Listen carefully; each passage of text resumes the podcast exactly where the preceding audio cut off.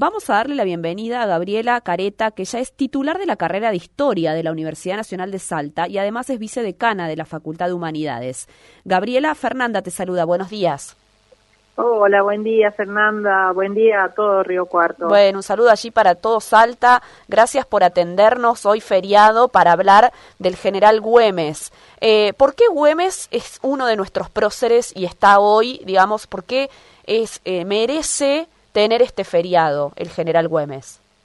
Bien, mira Fernanda, te voy a, voy a dividir la respuesta en dos. Dale. Primero te voy a responder a esto y después te voy a contestar, eh, no, no es la pregunta, pero te voy a comentar por qué se demoró tanto mm. en estar eh, el feriado del 17 de junio eh, y, y por ahí es, fíjate que de los últimos feriados y de los últimos héroes en cuanto al reconocimiento como tal en, en el proceso de construcción de la, de la historia del Estado argentino.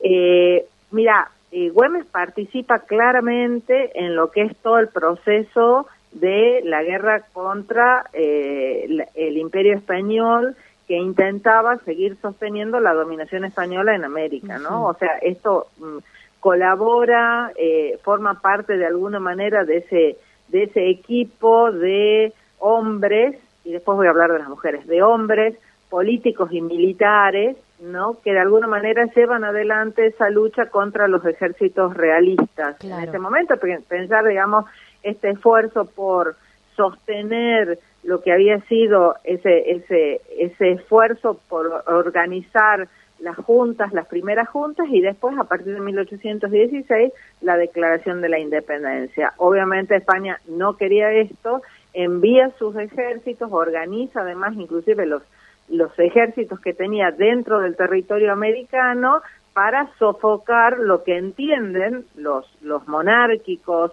este, y colonialistas españoles que eran sus dominios y sus territorios. Entonces, en este contexto, Güemes sin duda tiene, junto con sus milicias, sus milicianos, este, tiene un rol fundamental para poder sostener lo que es la independencia del Río de la Plata, en ese momento no era Argentina, el Río de la Plata, en lo que es la parte norte, ¿no? Aquella, digamos, toda la embestida que venía de los ejércitos realistas desde el Perú y desde el Alto Perú. Claro. ¿no? Entonces, de alguna manera cumple un rol fundamental en este sentido a nivel de la independencia del Río de la Plata, lo que va a ser Argentina después, pero también del continente americano en general, ¿no? Por eso también se plantea su dimensión continental.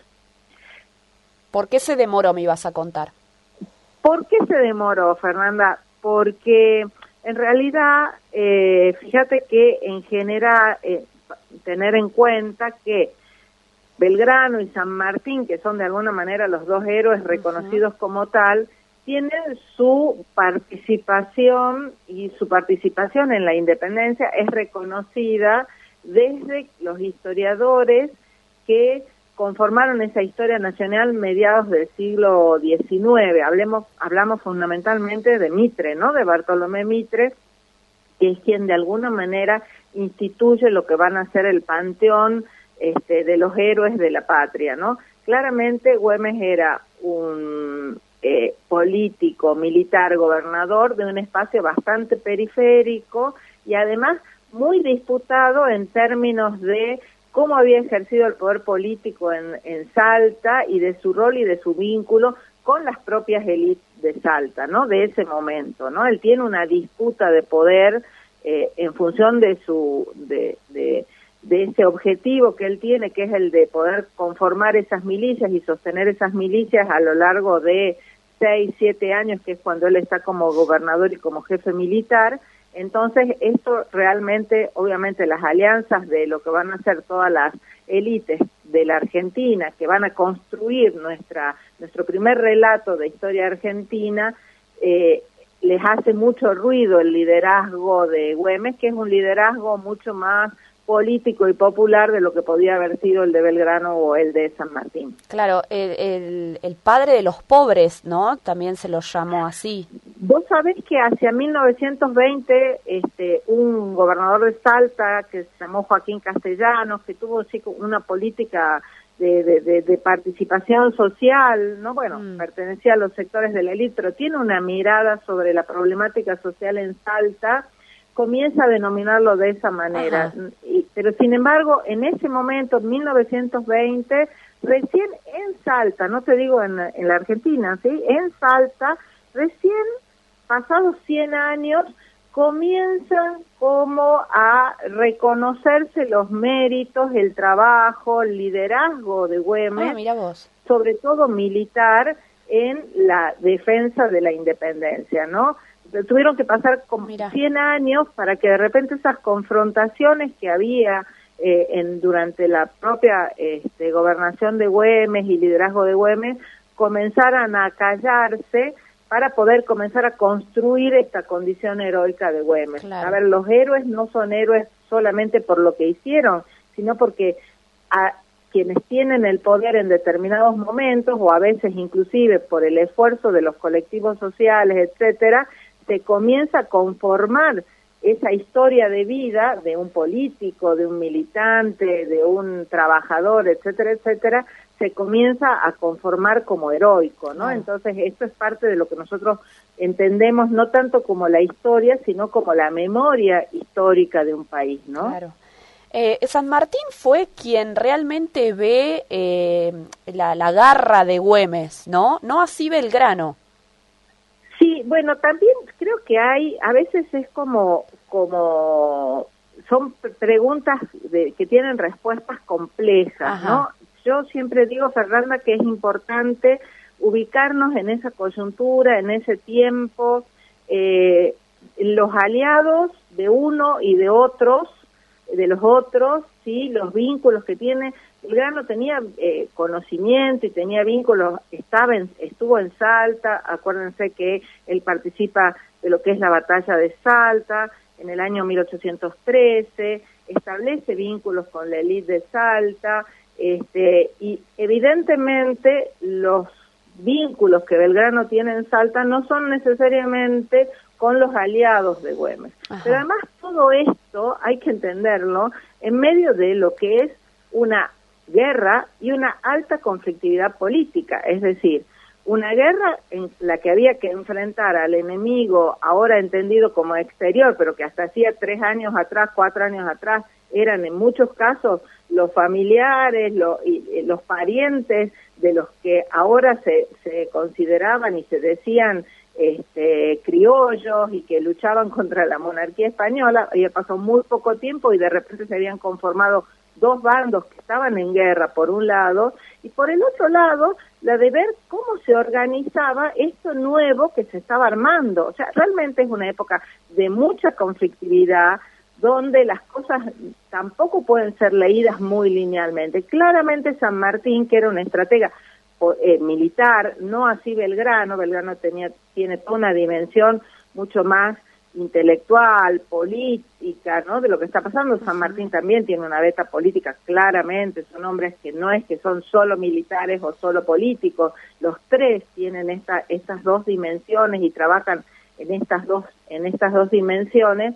San Martín entiende que no puede eh, proyectar la este, independencia hacia el primero que se necesita proyectar la independencia al resto del continente porque si no el Río de la Plata va a estar permanentemente asediada por la monarquía española. Entonces o se libera toda América o si no está la, esa esa independencia está permanentemente en peligro no entonces él tiene esta visión por un lado y por el otro entiende que es fundamental eh, en esa estrategia que haya una contención de todas las fuerzas que puedan venir por tierra desde el Perú, desde el Alto Perú, que sigue teniendo este, eh, dominación realista, ¿no? Entonces, Güemes es como una pieza fundamental en esa estrategia de San Martín para llegar al Perú, a llegar a Lima, a Guayaquil, a Lima y liberar este, Perú, ¿no? Claro, lo que le, pide a Güemes es que resista esas invasiones por tierra desde Perú y de hecho resiste seis intentos de invasiones. Gabriela. Sí, ahí estamos. Había que ah. perdió la, no digo que, que Güemes logra resistir por tierra esas invasiones que venían desde el Perú, digamos.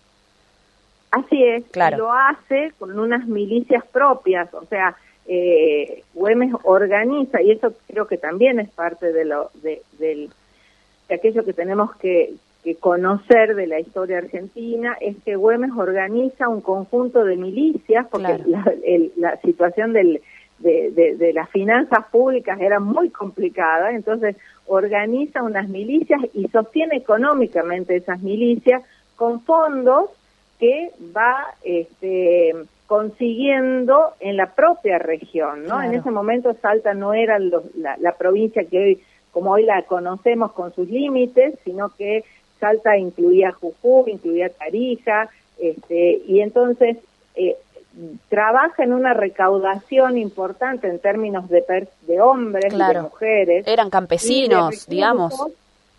¿Cómo? Eran campesinos eh, con los que formó ese ejército popular, digamos. Exactamente, esas, ese, ejército que nosotros le llamamos milicias, es, un nombre de la época, que se conforma exactamente por este, campesinos, arrenderos, trabajadores de la tierra, indígenas también, afrodescendientes, que a los que le pagaba con lo que se podía, y eso que se podía venía de impuestos que se cobraban a quienes tenían a los sectores de la élite, ¿no es cierto?, o a la expropiación de bienes de los realistas, y cuando no se le podía pagar, se les daba algunos beneficios, por ejemplo, no pagar arriendo, no pagar este, por servicios religiosos, etcétera, y esta situación de todo lo que implica el empréstito, que, que va llevando un empréstito este, local, digamos, para afrontar la, la, la guerra, y además su liderazgo político y, lo que comienza a verse como una, un principio de disputa entre las élites que están más a favor de un poder centralizado y más a favor de una distribución del poder, y la falta, por otro lado, Fernanda, hay que reconocer, la falta de apoyo económico del gobierno central del Río de la Plata a mm. la lucha que se está llevando en el norte, todos estos factores, la necesidad de Güemes de recaudar, etcétera, va profundizando la división que tiene eh, con, algunos sectores de los poderosos de Salta. Claro. ¿sí? Entonces, Güemes no solamente lidera las milicias en el norte, no solo las organiza, además es el gobernador de la provincia que tiene una concentración de poder realmente importante, no tiene todo el apoyo de los sectores de poder de la región. Claro. Esto va a significar que el, en junio del 21, no en una no en una batalla o en, sentidos militares, sino más bien en una emboscada y en una situación en la cual hubo sectores de, del poder de, de, Salta en ese momento que ya le, ya le habían hecho antes un, un, tipo golpe de Estado, ¿no? mientras Güemes no estaba, meses antes, este, los sectores opositores del poder habían tomado el poder ejecutivo de la provincia, Güemes retorna, se hace del poder, y bueno, hay ahí una confrontación. Y de alguna manera son esos sectores los que, aliados con partidas, eh, de, partidas militares de los este, españoles, hacen esta emboscada, Güemes estaba en su casa, ¿no? sale y cuando sale lo hieren, ¿no? Claro. Este, Digo, porque si no tampoco se entiende eh, y esto se pone, digamos, en proyección y nos permite entender también por qué durante 100 años prácticamente a nivel nacional, pero también a nivel local, Güemes, Martín Miguel de Güemes, fue denostado en su condición, digamos, de líder político o de líder, ¿no? O sea, con, con, muchas denominaciones, este, que no, le, no permitieron el reconocimiento del rol y del papel que tuvo Güemes este, en este proceso de independencia del Río de la Plata, ¿no? ¿Puede decirse que, que su cuerpo, su milicia tenía como un planteo de federalismo que hasta ese momento no había? Mira, el tema, vos sabés, Fernanda, que el tema del federalismo y el unitarismo en, en la Argentina es un tema a nivel de los historiadores muy, muy, muy debatido. Yo no me animaría a decir que Güemes era un federal eh, como tal, porque en realidad el concepto de lo que va a ser unitarismos y federales como disputa por el poder, en realidad va, va, está como gestándose en este momento. La preocupación de Güemes claramente no está pasando en, en el momento en que le toca gobernar tanto por definir si la forma de gobierno va a ser unitario o federal, sino sobre todo cómo hacer para sostener las milicias y sostener un gobierno sin el apoyo de Buenos Aires. Claro. Entonces su disputa es con Buenos Aires porque Buenos Aires no le está enviando los recursos que necesita para poder sostener esta esta lucha, ¿no? Entonces, eh, en, la, en momentos en que eh, puede negociar con eso, está más cerca del gobierno de Buenos Aires, en momentos en que los recursos no vienen, confronta claramente con Buenos claro, Aires. Claro,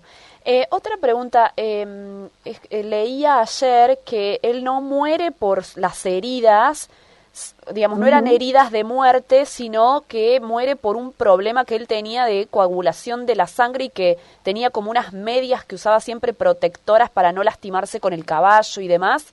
Eh, ¿Es verdad esto? Mira, hay estudios dentro de la, de la disciplina histórica, hay quienes hacen este, historia de la medicina y han trabajado en este sentido. Eh, Güemes tenía un amigo y médico personal que lo acompañaba y que va a estar al momento de, de su muerte. Claramente pareciera que las heridas que recibe no son heridas que no le dan en el corazón o en la cabeza, que es lo que uno podría decir inmediatamente, Muere por implica, eso. hubiera implicado además una muerte instantánea en el Mm. momento.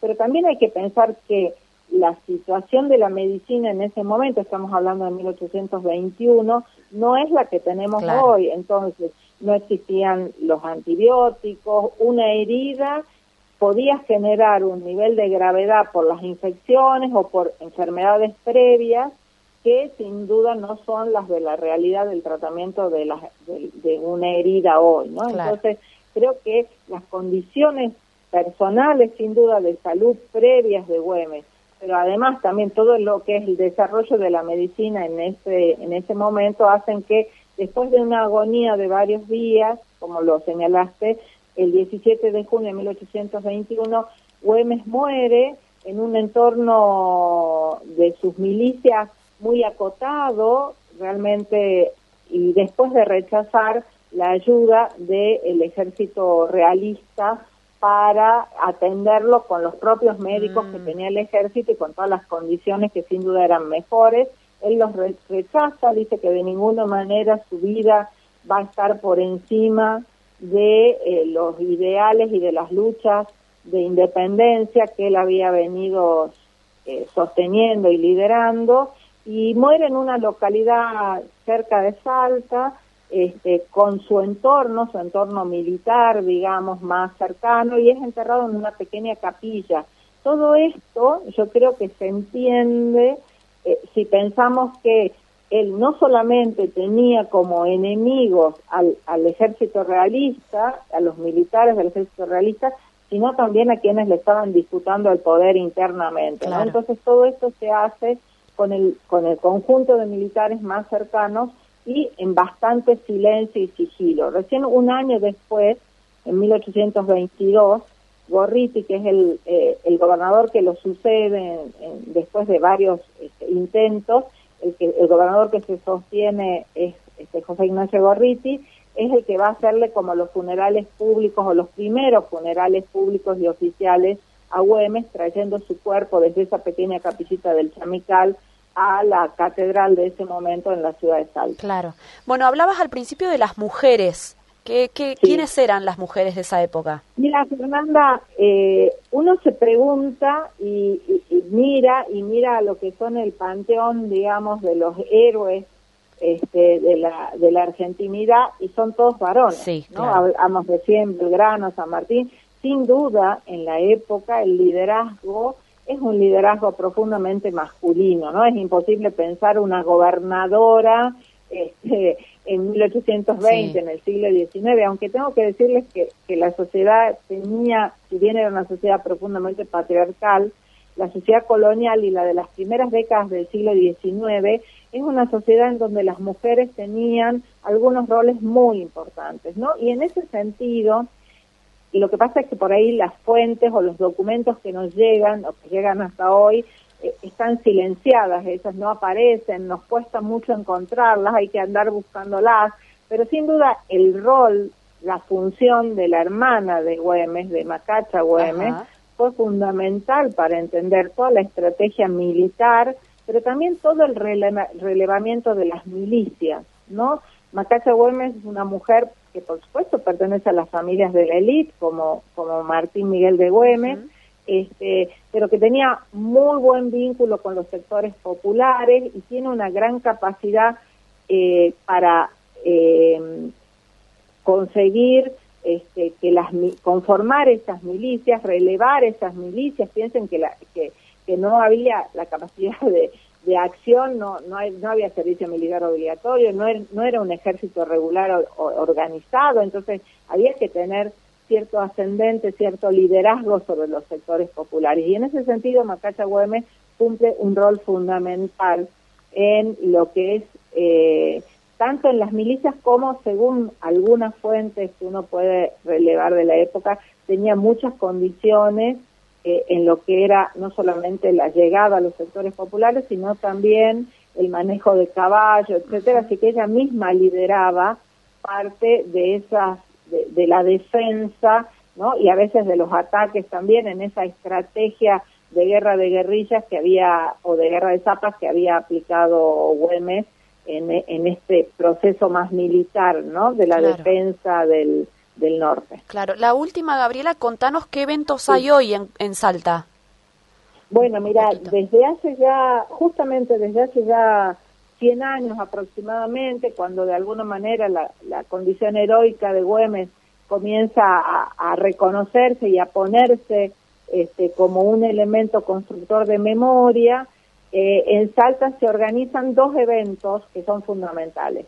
El 16 a la noche este, es la Guardia de las Estrellas, donde los distintos fortines este, se reúnen en el Monumento Güemes y velan toda la noche como rememorando lo que fue el velar este, acompañando al general este, Güemes allá en el Chamical este, las horas antes de su muerte y el día 17 de junio, hoy a la mañana, se está llevando adelante lo que es el, el desfile eh, cívico, militar, que reúne fundamentalmente, y quizás esa es la marca más importante del, de hoy, a todos los fortines este, que hay organizados a lo largo y ancho de la provincia y a veces también participan fortines de otros espacios, tienen fortines de Córdoba, de Buenos Aires, de La Pampa, de Santa Fe, que también desfilan. Es un desfile muy, muy extenso que dura varias horas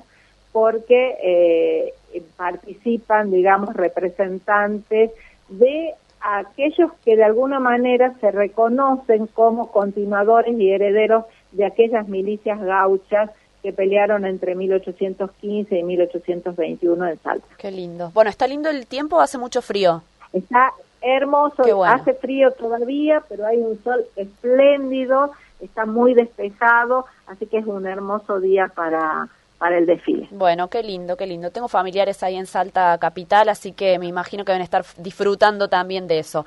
Gabriela eh, Careta, muchas gracias por esta nota, por estos minutos con nosotros.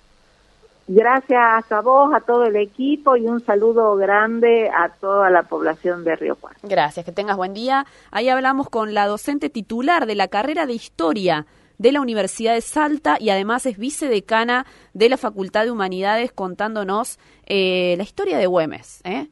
este prócer reivindicado y reconocido 100 años después de su muerte en Salta mismo, ¿no? Interesante.